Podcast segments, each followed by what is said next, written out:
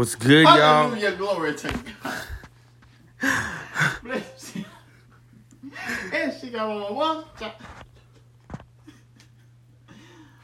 What's good, y'all? Day five. Anxious for nothing. Let's get with the devotional. Do you ever feel guilty for being a Christian who isn't anxious for nothing? Does having anxiety give you more anxiety because you feel like you're not supposed to feel it?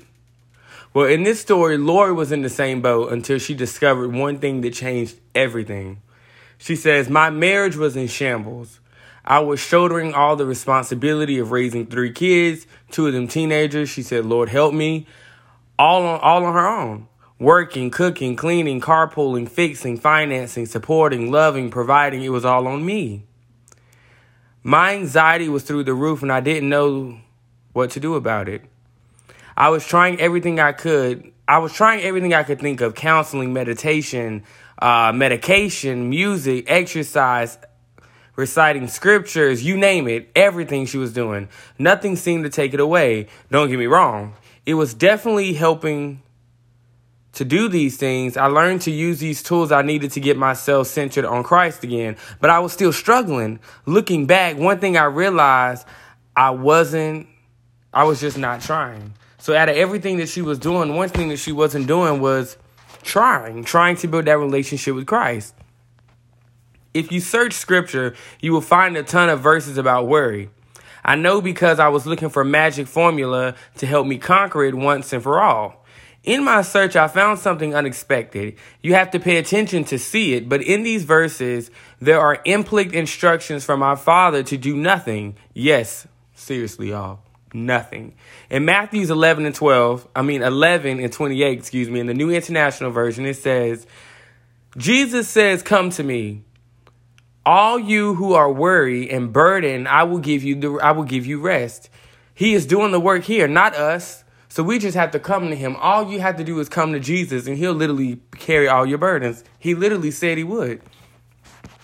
If you turn to John 14 and 27 in the New International Version as well, it says, He says, Peace I leave with you. My peace I give you. Are you sensing a theme, a pattern? He is giving us peace. Literally, He says that. He is giving us rest, and all we have to do is nothing. Again, in Matthew 6, 25, verse 34, 25 and 30, 25 through 34. Get it together, Des. This famous passage tells us not to worry, for God even clothes the grass of the field, and so and come on, so how much more He will take care of us. We're told to seek first His kingdom, and all the things will be given. Seek first His kingdom, and all the things will be given to us. That's right. Did you catch that? Given. You don't have to work for it. You don't have to try for it. It'll be given. God is clearly a giver. He has the answers and He has our back. Some things we just can't do ourselves, no matter how hard we try. But that is exactly how He designed it for us to need Him. We need Him to make it in life. And all of those things that I worried about worked out one way or another. It wasn't until I took a breath, rested, truly came to Jesus, got quiet, let go of all the details, and told God that I trusted Him completely. And then I learned to do nothing that I finally found peace by doing nothing. Ultimately, my prayers become less about my situation and more about my trust in Him. You, if you if you need to do the same, I highly encourage you to rest in Him. You can trust Him. Here's what I prayed when I'm feeling overwhelmed by anxiety again. Dear Lord, I come to you today to ask for help. You are my everything. Lord, I need rest. I give you my worry. Take it, Lord. I accept your peace, love, and understanding. Help me to turn to you and not to myself. Help me to stop doing and start trusting. Help me to wait on your answers, praise God. Because I know that you are good. Give me wisdom, hope, and peace. Thank you, Lord, for your patience and grace. I love you, and I know you love me so much more than I could ever imagine. Amen. That was Lord's prayer. And that prayer, that, that touched me. But if we jump into the scripture, as I told y'all before, Philippians 4 and 6 through 7, you were going to know it. Do not be anxious or worried about anything, but in everything, in every circumstance and situation, by prayer and petition with thanksgiving, continue to make your specific quest known to God. And the peace of God, that peace which reassures the heart, that peace which transcends all understanding, that peace which stands guard over your hearts and minds in Christ Jesus is yours.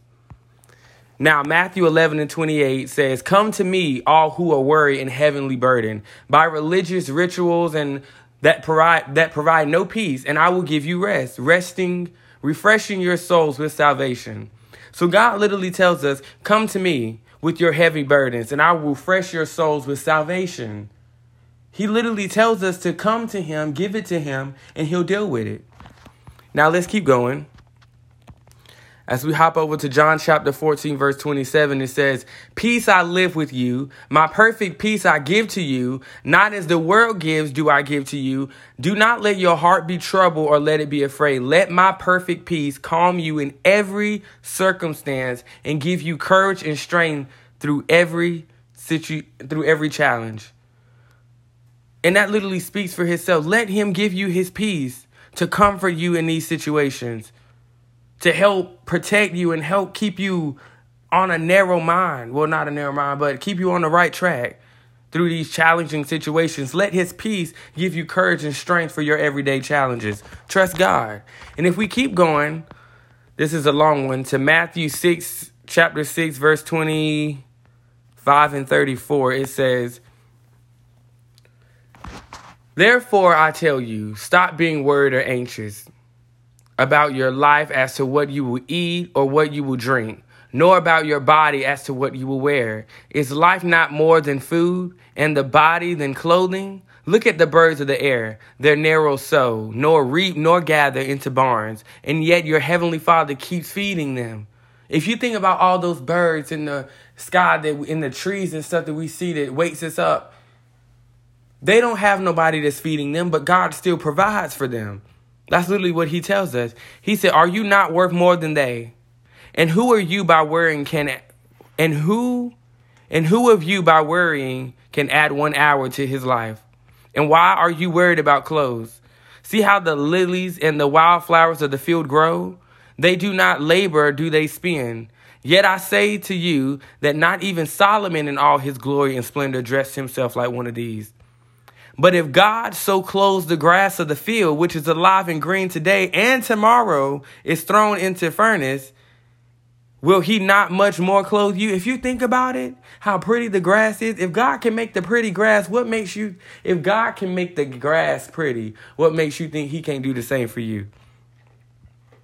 You have to have faith. Therefore, do not worry or be anxious as we said, saying what are we going to eat or what are we going to drink or what are we going to wear for the gen- for the Gentiles earthly seek all these things for your heavenly father knows you need them. So you don't have to ask God what your next meal going to be. You don't have to ask God what you're going to drink. You don't have to ask God what you're going to wear because he's going to provide that for you. And if we keep going, I'm jumping around in the scripture, y'all. But first and first and first and most importantly, seek him Seek him and his kingdom and his righteousness, and all these things will be given to you also. So do not worry about tomorrow, for tomorrow will worry about itself. Each day has enough trouble of its own. And let me say that last one again, since we come into the end of this day. So do not worry about tomorrow, for tomorrow will worry about itself. Each day has enough trouble of its own. For those of us who are sitting here thinking about what's going to happen tomorrow because we had a long day, let me tell you right now, as what God tells us in this Bible, do not be worried about what's going to go on tomorrow. Tomorrow has its own worries and that's for tomorrow. God literally tells us that He will walk with us and talk with us and that we can call Him His friend. He also tells us to put our burdens on Him. Why not trust Jesus and put your burdens on Him? Why are you going to go into tomorrow worried or leave tonight thinking that tomorrow is going to be worse? If you have Jesus, then the day is going to go how it's going to go. And Jesus is going to be there to protect you and make sure all goes well. As the Bible also says that all good things come from above. And if you have Jesus in your life, then that's already one thing that's good. And if Jesus said that he'll walk with you and talk with you, what you worried about? You saw what he did for Paul and him on the boat. What are you worried about? As what we talked about the other day, why are you afraid? So, to close this, think about what we read. Go back, read over it, because that's why I'm doing this Bible plan, because I want you guys to be able to follow along with me so you don't just trust my word. Think about it. If you have any questions, you know my DM. If you got my number, you can text me. We'll talk about it. All right, I'm out.